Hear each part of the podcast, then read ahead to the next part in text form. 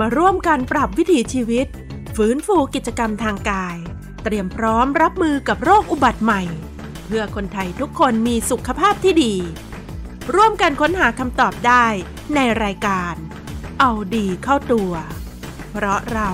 มุ่งหวังให้คนไทยทุกคนมีสุขภาวะที่ดี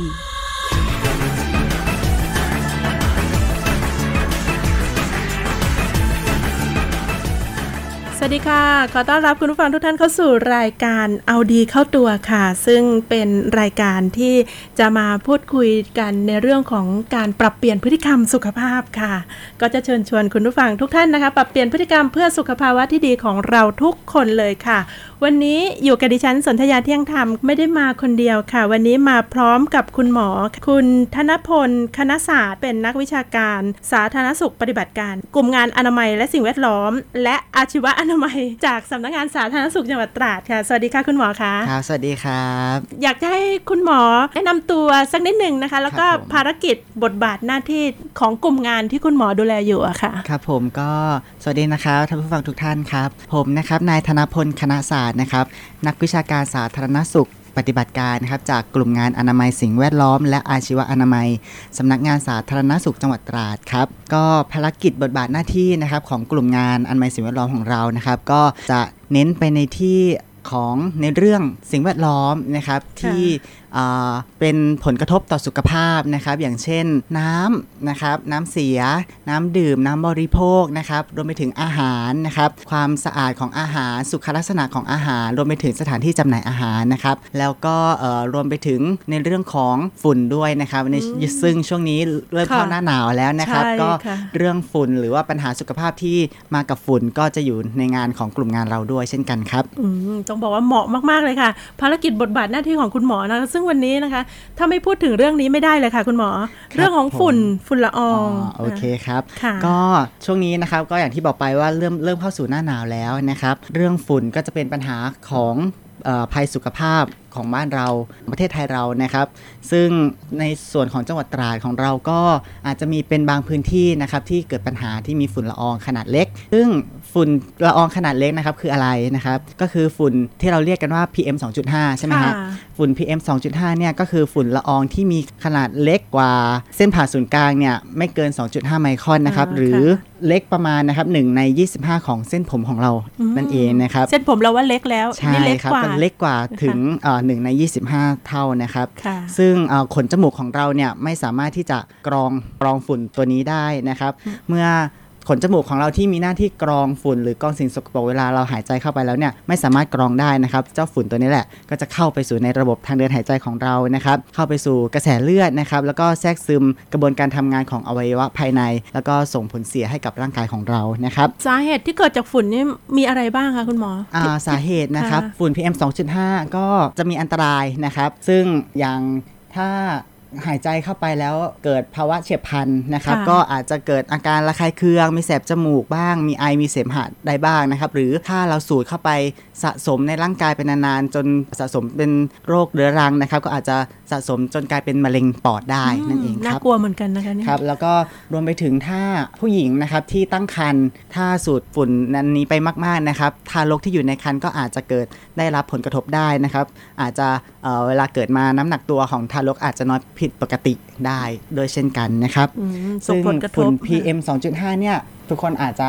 สงสัยว่ามันมาจากไหนค่ะนะครับ ก็แน่นอนครับฝุ่น ขั้นแรกเลยมาจากการเอ่อคมนาคมนะครับจากเครื่องยนต์ค่ะจากรถ ยนต์รถมอเตอร์ไซค์ของเรานี่เองนะครับที่เกิดการเผาไหม้ของเครื่องยนต์แล้วก็ปล่อยควันออกมา อันนี้ก็จะมีเอ่อฝุ่น PM 2.5 ปนออกมาด้วยนะครับรวมไปถึงการเผาไหม้ของสิ่งต่างๆนะครับอาจจะเกิดจากการเผาของมนุษย์ของเราเองนะครับหรืออาจจะเกิดจากไฟป่าที่เอ่อเกิดขึ้นเองตามธรรมชาติ อันนี้ก็จะมีควันออกมา แล้วก็จะมีฝุ่น PM อันนี้ออกมาด้วยเช่นกันนะครับรวมไปถึงการก่อสร้างนะครับของสิ่งค่ะก่อสร้างอาคารรวมไปถึงถนนนะครับที่ค่ะเอ่อก่อให้เกิดฝุ่น อันนี้ก็จะมีฝุ่น PM PM 2.5 มาด้วยเช่นกันนะครับรวมไปถึงโรงงานอุตสาหกรรมครับที่ปล่อยควันออกมา อย่างบ้านเรานี่ก็หลายสาเหตุนะใช่เท่าที่ครับฟังคุณหมอก็พูดก็มีบางส่วนที่มันมีไฟป่าเนาะบ้านเราก็เคยเกิดขึ้นใช่ใช่ไหมครับคะก็ซึ่งเอ่อปีที่แล้วค่ะหนักใช่เลยนะครับที่อ่าว่าเทือกเขาบรรทัดเนาะอ่าที่ใช่ค่ะมีการแถวแหลมไหกัดเนาะใช่ครับแหลมกัดก็ค่ะอันนั้นก็วุ่นกันพอสมควรเลยครับครั้งครั้งก่อนการป้องกันละกันค่ะนะครับ การป้องกันฝุ่น PM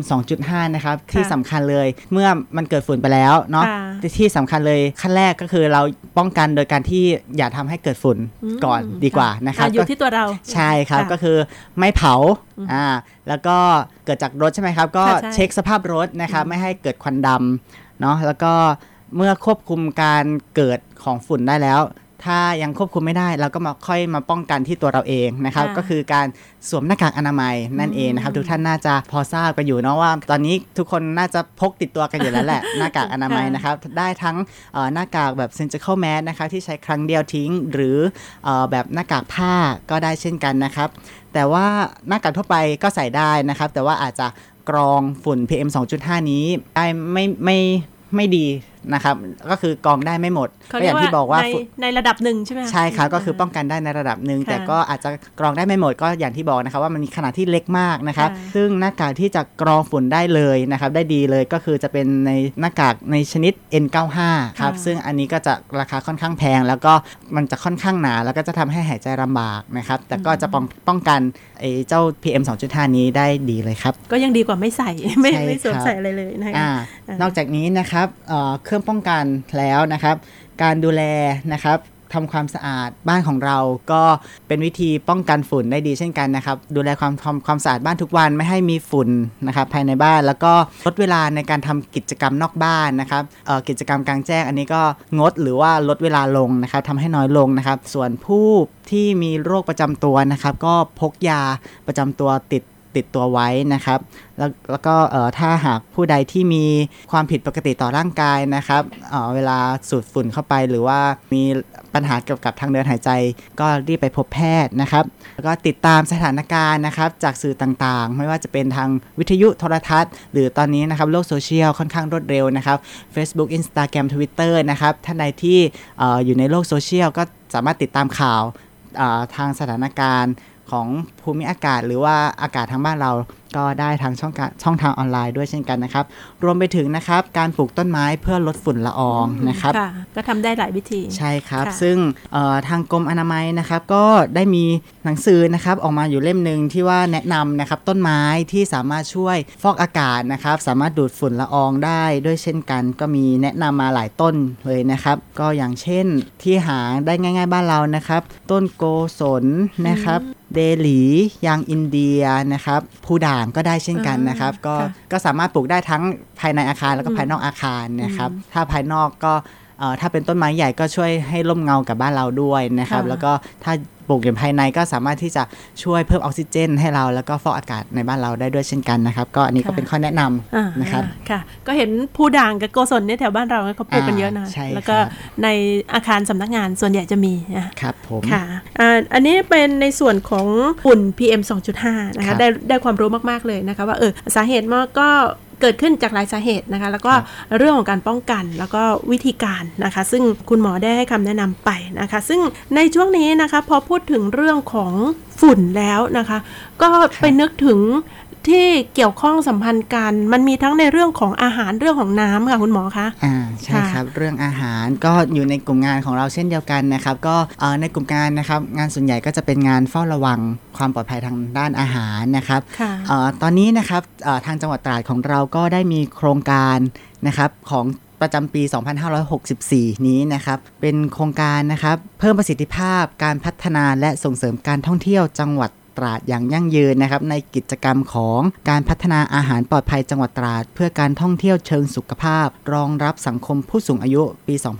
2564 ครับผมอืมชื่อโครงการดีจัง ใช่ครับก็คือเออทางสาธารณสุขนะครับก็ได้รับค่ะมอบหมายให้ดำเนินกิจกรรมเกี่ยวกับการพัฒนาอาหารปลอดภัยนะครับซึ่งกิจกรรมเนี่ยก็มี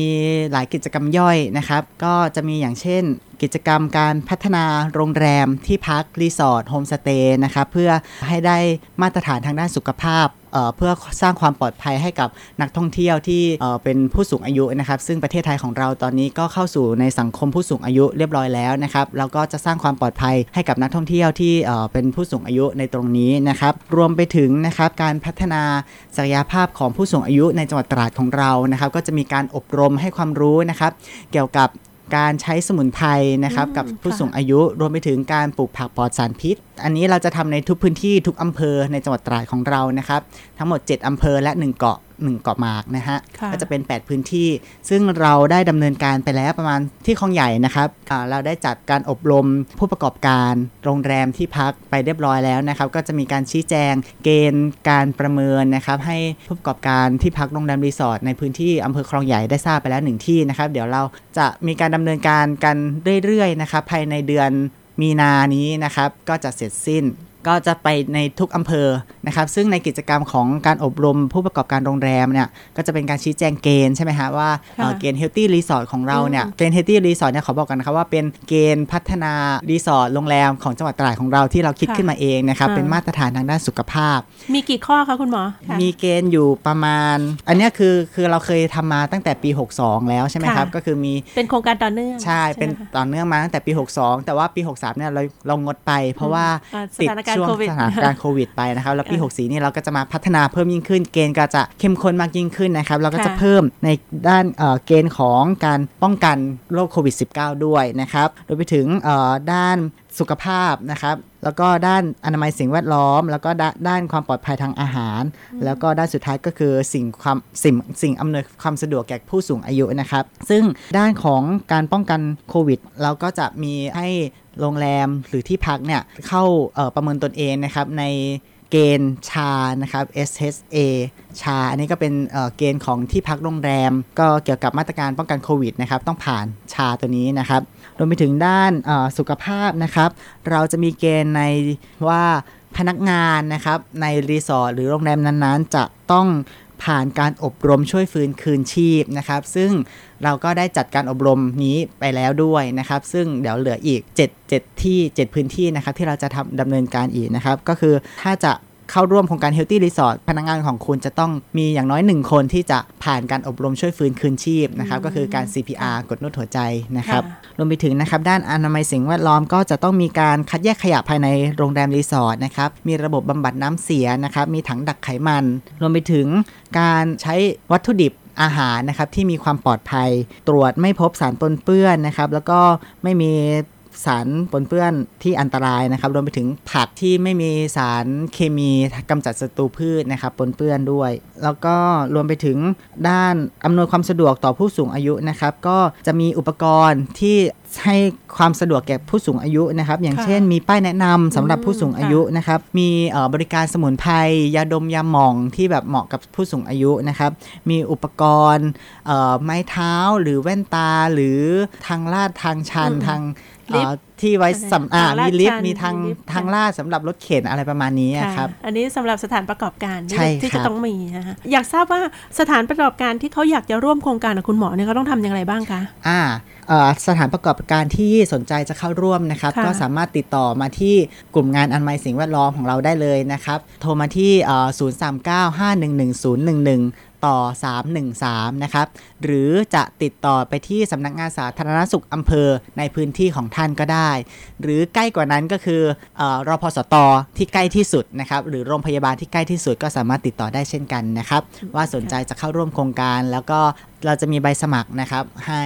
แล้วก็สมัครแล้วเดี๋ยวเราก็จะมีทีมนะครับลงไปประเมิน ครับผม นอกจากนี้นะครับ นอกจากสถานประกอบการที่เป็นโรงแรมที่พักรีสอร์ทอะไรแล้วนะครับ เราก็ยังมีในส่วนของร้านอาหารด้วยนะครับ ซึ่งในตอนนี้นะครับได้มีกฎกระทรวงนะครับในเรื่องของสุขลักษณะของสถานที่จำหน่ายอาหารนะครับปี 2561กำหนดไว้ว่าสถานประกอบการ สถานที่จำหน่ายอาหารนะครับ ผู้ประกอบการหรือผู้สัมผัสอาหารจะต้องได้รับการอบรม เรื่องสุขลักษณะของสถานที่จำหน่ายอาหาร และสุขลักษณะของผู้สัมผัสอาหารนะครับ ซึ่งจะต้องได้รับการอบรมและได้รับใบประกาศว่าผ่านการอบรมในเรื่องนี้แล้วนะครับ ถึงจะนำใบประกาศเนี้ยไปยื่นกับทางท้องถิ่นเพื่อขอใบอนุญาตเปิดร้านได้นั่นเองนะครับ ก็คือท่านใดที่จะเปิดร้านขายอะไรสักอย่างหนึ่งเนี่ย ต้องไปขออนุญาตใช่ไหมฮะค่ะก่อนที่จะเอ่อได้รับอาการอนุญาตคุณจะต้องผ่านการผ่านอบการรมอบรมตัวนี้ก่อนใช่ครับ รวมถึงผู้ที่เป็นร้านอาหารหาบเร่แผงรอยด้วยอ่าหรือเปล่าคะคุณหมอ อันนี้จะแยกกันนะครับแยกกันระหว่างใช่ไหมคะเอ่อสถานที่จำหน่ายอาหารกับอ่าการจำหน่ายอาหารในที่หรือทางสาธารณะ อันนี้เราจะไม่รวมนะฮะอ๋อค่ะครับผมอ่าซึ่งเอ่ออันนี้ก็ต้องคุยกันในรายละเอียดนะครับว่าอะค่ะร้านของฉันถือเป็นสถานที่จำหน่ายอาหารไหมอ่าหรือว่าร้านเข้าของเกณฑ์ฉันไหมที่จะต้องไปใช่ขอครับอนุญาตใช่ไหมใช่คะค่ะอันนี้ก็จะมีเกณฑ์ในรายละเอียดอยู่ก็สามารถค่ะโทรมาปรึกษากันได้นะครับพูดถึงเรื่องของอาหารนี่ก็สำคัญเหมือนกันนะคะทำแบบคุณหมอว่านี่ก็ดีนะคะ เพราะว่าอย่างน้อยๆ ก็เป็นการสกรีนเป็นการคัดกรองในในรูปแบบหนึ่งว่าถ้าหากว่าเราไปใช้บริการนี้เราปลอดภัยแน่นอนาใช่ครับก็ค่ะคือเหมือนก็เป็นความมั่นใจของผู้บริการผู้ใช้บริการอย่างค่ะเราอย่างอย่างหนึ่งนะครับว่าค่ะเข้าไปแล้วเห็นป้ายใบประกาศว่าอ๋อร้านนี้เขาได้รับการอบรมแล้ว มั่นใจได้ว่าอาหารจะต้องสะอาดปลอดภัย เราสามารถกินได้แล้วเกิดความปลอดภัยกับเราแน่นอนครับเพราะว่าในยุคนี้นะครับนอกจากอาหารอร่อยแล้วค่ะเอ่อสิ่งสำคัญของผู้บริโภคที่มองหาหรือเข้าร้านเลือกร้านที่จะเข้าเนี่ยก็คือความปลอดภัยนะครับ ว่ากินไปแล้วละเราจะไม่เกิดเป็นอันตรายต่อร่างกาย หรือเกิดเป็นโรคเป็นอะไรอย่างนี้นะครับ ก็เป็นส่วนหนึ่งเอ่อจากอดีตที่แบบว่าเมื่อก่อนเนาะว่าเราจะเข้าร้านไหนก็เลือกเออร้านนี้อร่อยอร่อย เขาว่ากันว่ารีวิวว่าอะไรอย่างเงี้ยถูกต้องใช่ครับ ตอนนี้ก็จะเปลี่ยนละเปลี่ยนค่ะจากร้านอร่อยเป็นร้านอ่าที่ปลอดภัยมีร้านใบที่สะอาดละอ่ร้านนี้มีมีมาตรฐานความปลอดภัยนะ ร้านนี้มีใบรับรองอ่าจากคุณหมอใช่ครับอ่าผมอ่า แล้วก็จะเปลี่ยนค่านิยมไปได้นะใช่เขาเรียกว่าอะไรที่ดีๆก็เจาะหาใส่ใส่ตัวเองนะครับอันนี้เขาก็มีอยู่ในเรื่องของอาหารเนาะเขาก็มีในเรื่องของกฎกระทรวงที่เขาอใช่อกมาครับบังคัอับนตรนี้งอันนี้ก็คือเป็นกฎหมายออกมาแล้วนะครับค่ะแล้วก็บังคับใช้แล้ว ซึ่งถ้าร้านใดนะครับที่ยังไม่ได้เข้ารับการอบรม หรือสนใจที่จะเข้ารับการอบรมเนี่ยก็สามารถติดต่อได้ในท้องถิ่นนั้นๆ ของตนเองนะครับ ไม่ว่าคุณจะอยู่ในสังกัดของอบตหรือเทศบาลไหนก็สามารถเข้าไปติดต่อได้นะครับ แล้วก็ถ้าร้านใดนะครับ ท่านใดที่อบรมไม่ทันหรืออบตนั้นจัดไปแล้วเข้าไม่ทันนะครับ ก็สามารถไปแจ้งความจำนงที่จะเข้ารับการอบรมได้นะครับ ในเว็บไซต์ของกรมอนามัยนะครับ เข้าไปที่หน้าเว็บของกรมอนามัยเลย search Google ได้เลยนะครับว่ากรมอนามัย แล้วก็ทางหน้าเว็บก็จะให้เราลงทะเบียนนะครับว่าเรามีความประสงค์ที่จะเข้ารับการอบรม ซึ่งอันนี้อันนี้เป็นกฎหมายบังคับแล้วนะคะว่าทุกท่านทุกร้านจะต้องผ่านการอบรมไม่อย่างนั้นจะ ไม่สามารถที่จะต่อใบอนุญาตได้ และเอ่อถ้าสมมุติมีการตรวจขึ้นมาตรวจสอบขึ้นมา ก็เอ่อจะมีความผิดนะครับ แล้วก็ค่ะโดนดำเนินคดีได้นะครับอืมค่ะอะนั่นเป็นอ่าส่วนของกฎระเบียบนะใช่ครับ ก็คือค่ะขั้นแรกอยากให้ทุกท่านที่ยังไม่ได้รับการอบรมเข้าไปลงทะเบียน เพื่อแจ้งความประสงค์ในการเข้าอบรมก่อนนะครับ เพื่อเป็นการป้องกันตัวเราเองนะครับ ในการที่จะโดนดำเนินคดีนะฮะอืมค่ะ มาถึงโครงการของคุณหมอบ้างอะในปีครับ2564ครับผมมีโครงการอะไรบ้างคะที่จะดำเนินการในช่วงอ่านี้โครงการในปี 64 นะครับ อย่างที่ค่ะบอกว่าเป็นโครงการพัฒนาอาหารปลอดภัยนะครับค่ะก็ก็มีโครงการอบรมไปแล้วนะครับเอ่อสถานประกอบการใช่ไหมครับ ที่เป็นอบรมผู้ประกอบการโรงแรม แล้วก็ร้านอาหาร แล้วก็การอบรมตามกฎกระทรวงเมื่อสักครู่นี้เนาะค่ะแล้วก็จะเป็นการอบรมผู้สูงอายุนะครับ ก็จะเป็นการอบรมเอ่อการใช้สมุนไพรนะครับ แล้วก็การปลูกผักปลอดสารพิษ เพื่อส่งเสริมนะครับในการเอ่อ รับประทานอาหารปลอดภัย แล้วก็ส่งเสริมให้ผู้สูงอายุเนี่ยก็คือบางบางที่นะครับผู้สูงอายุเขาก็จะอยู่บ้านกันเฉยๆ อย่างน้อยนะครับ ก็ให้เขาได้ออกมาขยับร่างกาย ก็ถือว่าเป็นการออกกำลังกายของผู้สูงอายุด้วยนะครับโดยการเอ่อปลูกผักเนาะก็ปลูกผักไว้กินเอง ถ้าบ้านใดนะครับ มีพื้นที่ปลูกเยอะหน่อยก็เหลือก็เอามาขายให้กับร้านอาหาร หรือโรงแรมในพื้นในพื้นที่ได้ โรงแรมก็จะได้ใช้อาหารปลอดภัยจากผู้สูงอายุ ที่ปลูกด้วยนั่นเองนะครับก็คือเออเป็นการบูรณาบูรณาการกันนะคก็รับคือคุณหมอคุณหมอก็โคทางโรงแรมไว้แล้วใช่ไหมคะ ใช่ครับอ่าแล้วก็คือในการเอออบรมข้างค่ะต้นผู้ประกอบการเราก็จะชี้แจงไว้แล้วว่า เดี๋ยวค่ะเราจะมีเอ่อโครงการของผู้สูงอายุนี้นะครับว่าเอ่อถ้าบ้านใดผู้สูงอายุบ้านใดนะครับปลูกผักแล้วมีเยอะมี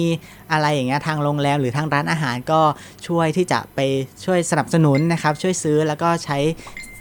ผลิตภัณฑ์ของผู้สูงอายุด้วยนะครับ เพราะว่าเราได้รับเกียรตินะครับจากทางเกษตรนะครับแล้วก็เกษตรและสหกรณ์จังหวัดที่เป็นวิทยากรในการสอนปลูกผักในครั้งนี้ด้วยนะครับ ก็คืออ่าอยู่บ้านว่างๆ ให้ออกมาอ่าออกกำลังกายกันบ้าง ใช่ครับ อันนี้ก็คือได้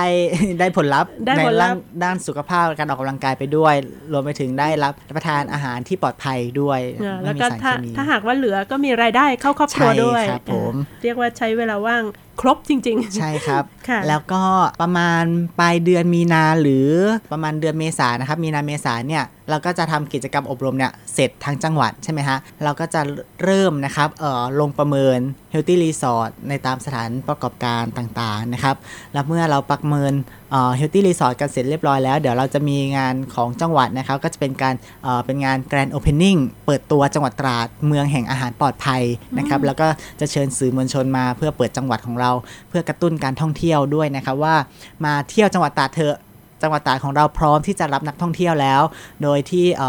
เราจะมีมาตรฐานมาตรการในการป้องกันโควิดความปลอดภัยกับนักท่องเที่ยว แล้วก็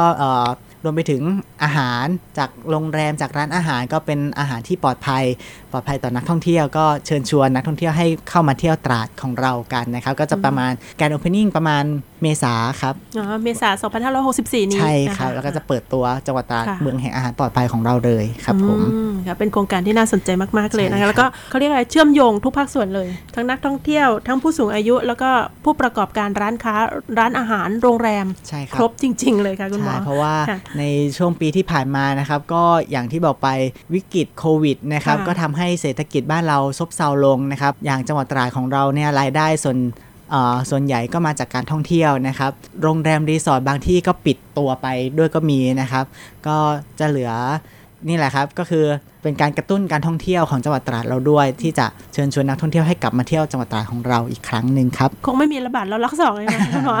ไม่แน่ครับไม่แน่ใช่ค่ะเอาพอพูดถึงเรื่องของโควิด คุณหมอมีอะไรจะแนะนำบ้างคะเกี่ยวกับเรื่องนี้ค่ะอ่าค่ะนะครับก็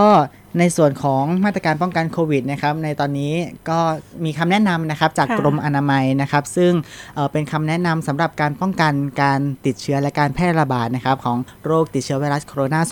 า 2019 หรือโควิด -19 ที่เรารู้จักกันดีเป็นอย่างยิ่งนะครับ เพราะว่าค่ะเอ่ออยู่กับเรามาประมาณ 1 ปีแล้วนะครับค่ะซึ่งคำแนะนำนะครับก็จะเป็นการคำแนะนำของสถานประกอบการนะครับ และยิ่งช่วงนี้นะครับเป็นใกล้จะปีใหม่แล้วนะครับ ก็จะอาจจะมีการ สังสรรค์นะครับหรือมีการรวมตัวรวมกลุ่มไปชุมนุมกัน อันนี้ก็จะเป็นความเสี่ยงนะครับที่จะเกิดการแพร่ระบาดได้นะครับ ก็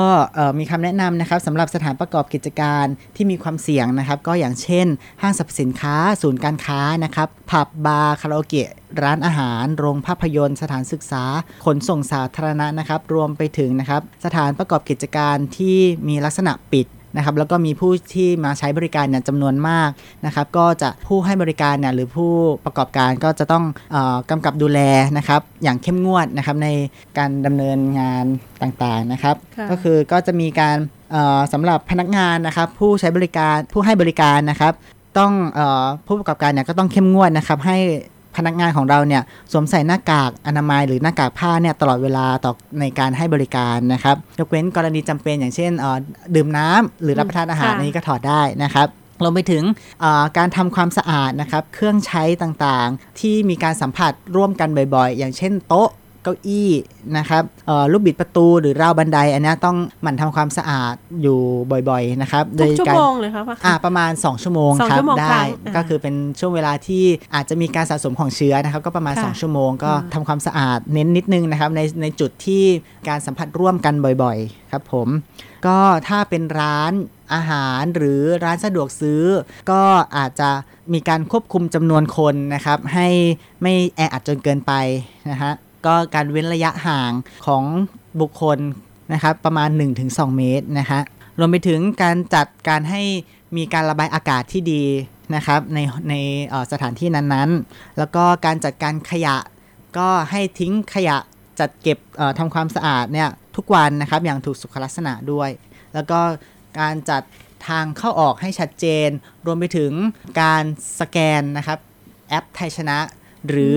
ลงชื่อในสมุดลงทะเบียนนะครับ อันนี้สำคัญเลยนะครับ ก็เป็นมาตรการการเฝ้าระวังนะครับ เราไม่รู้ว่าเออจะมีคนติดเชื้อวันไหนเมื่อไหร่นะครับ แล้วก็สแกนไว้ แล้วการการสแกนเนี่ยทุกคนอาจจะสงสัยว่าสแกนทำไมสแกนทำไมต้องทำไมสแกนอ่าใช่ไหมครับใช่ค่ะการสแกนไทยชนะเนี่ยก็คือเมื่อมีการติดเชื้อ ของคนคนหนึ่งอะสมมติสมมติมีค่ะคนติดเชื้อหนึ่งคนนะครับค่ะแล้วเขาก็จะดูไทม์ไลน์ทั้งหมดของคนคนนั้นว่าเขาไปที่ไหนมาบ้างในวันนั้นนะครับ แล้วถ้าสมมุติเขาไปที่เดียวกับคนอื่นเอ่า กับคนอื่น อย่างเช่นค่ะเข้าห้างในเวลาเดียวกันนี้นะครับค่ะทางทางหน่วยงานเนี่ยก็จะไปดูในแอปนะครับว่าในช่วงเวลานี้มีใครเข้ามาห้างพร้อมกับคนที่ป่วยคนนี้บ้าง อ่า ก็จะได้เรียกตัวมาเพื่อตรวจหาว่า ติดเชื้อหรือยังประมาณนี้นะครับอืมอันนี้ค่ะก็สำคัญนะครับอันนี้เพื่อสำคัญเพื่อไม่ให้เอ่อเชื้อนั้นแพร่กระจายเป็นวงกว้างออกไปนะครับ ก็สำคัญมากๆนะครับใช่ครับเน้นย้ำเลย ซึ่งแล้วครั้งแรกเขาเขาก็ทำนะคะคุณหมอครับพอมาพักหลังๆเนี่ยบางสถานที่ดิฉันไปนะคะ เห็น เขาเขียนแต่ชื่อเขาไม่ลงเบอร์โทร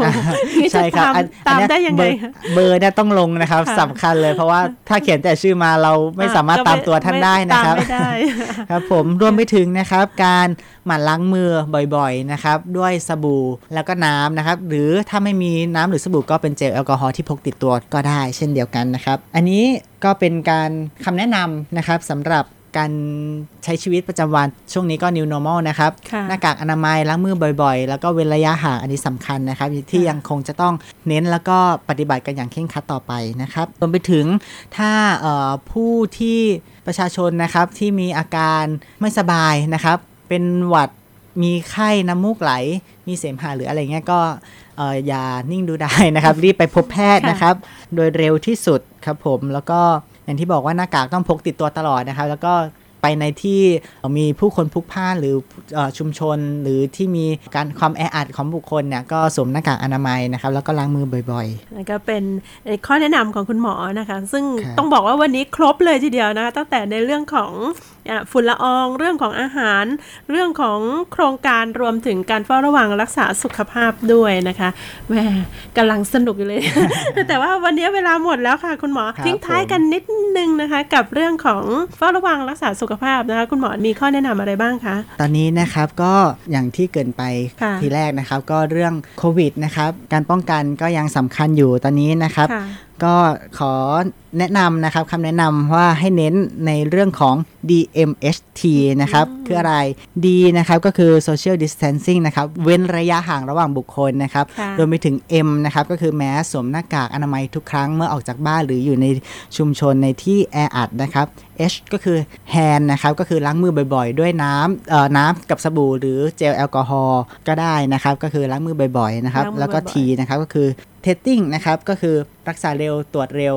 รู้ผลเร็วแล้วก็เอ่อหายเร็วนะครับอืมก็คือค่ะมีอาการอะไรก็รีบพบแพทย์ให้โดยเร็วที่สุดนั่นอ่าเองนะครับ ก็คืออย่างที่บอกไปนะครับ ช่วงนี้ new normal นะครับ ก็ค่ะต้องเอ่อหมั่นนะครับ ดูแลตัวเอง แล้วก็ช่วงนี้อากาศเปลี่ยนแปลงบ่อยนะครับ ดูแลสุขภาพด้วยนะครับนั่นก็เป็นข้อแนะนำของคุณหมอค่ะ ค่ะ วันนี้หมดเวลาของรายการเอาดีเข้าตัวแล้วนะคะ ดิฉันสนธยาเที่ยงธรรมพร้อมกับคุณหมอธนพลนะคะ ขอนำรายการจากลาคุณผู้ฟังไปก่อน พบกันใหม่ในสัปดาห์หน้าสำหรับวันนี้สวัสดีค่ะ สวัสดีครับ ท่านกำลังรับฟังรายการ เอาดีเข้าตัว เพราะเราอยากเห็นคนไทยทุกคนมีสุขภาวะที่ดี มาร่วมกันสร้างสังคมในการเปลี่ยนแปลงพฤติกรรม เพื่อคนไทยทุกคนมีสุขภาพที่ดี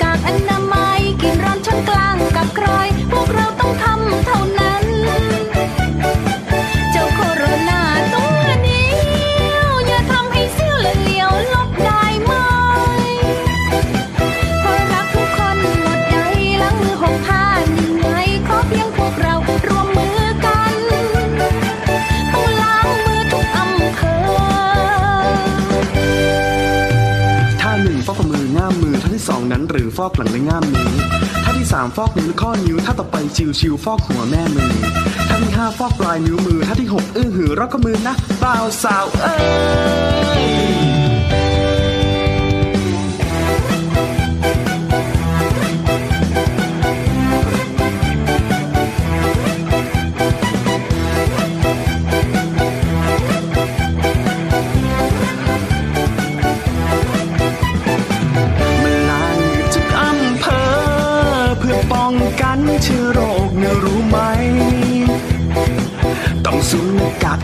อนามัยกินร้อนช้อนกลางกับใคร พวกเราต้องทำทุนนั้น อยากทำแบบนี้แค่คนเดียวเชื้อโรคไม่เสี้ยวแล้วเหลียวกลับมาแน่นอนคนล้างมือครบขั้นตอนจะบอกมั่นใจแน่นอน ให้เธอใบใจได้เลยมันล้างมือทุกอำ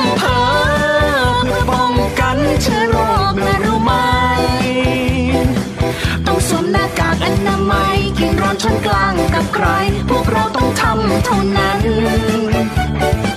เจ้าโคโรนาตัวนี้อย่าทำให้เสี้ยวเหลืองเลียวลบได้ไหมเพราะรักทุกคนหมดใจล้างมือของท่านไงขอเพียงพวกเราร่วมมือ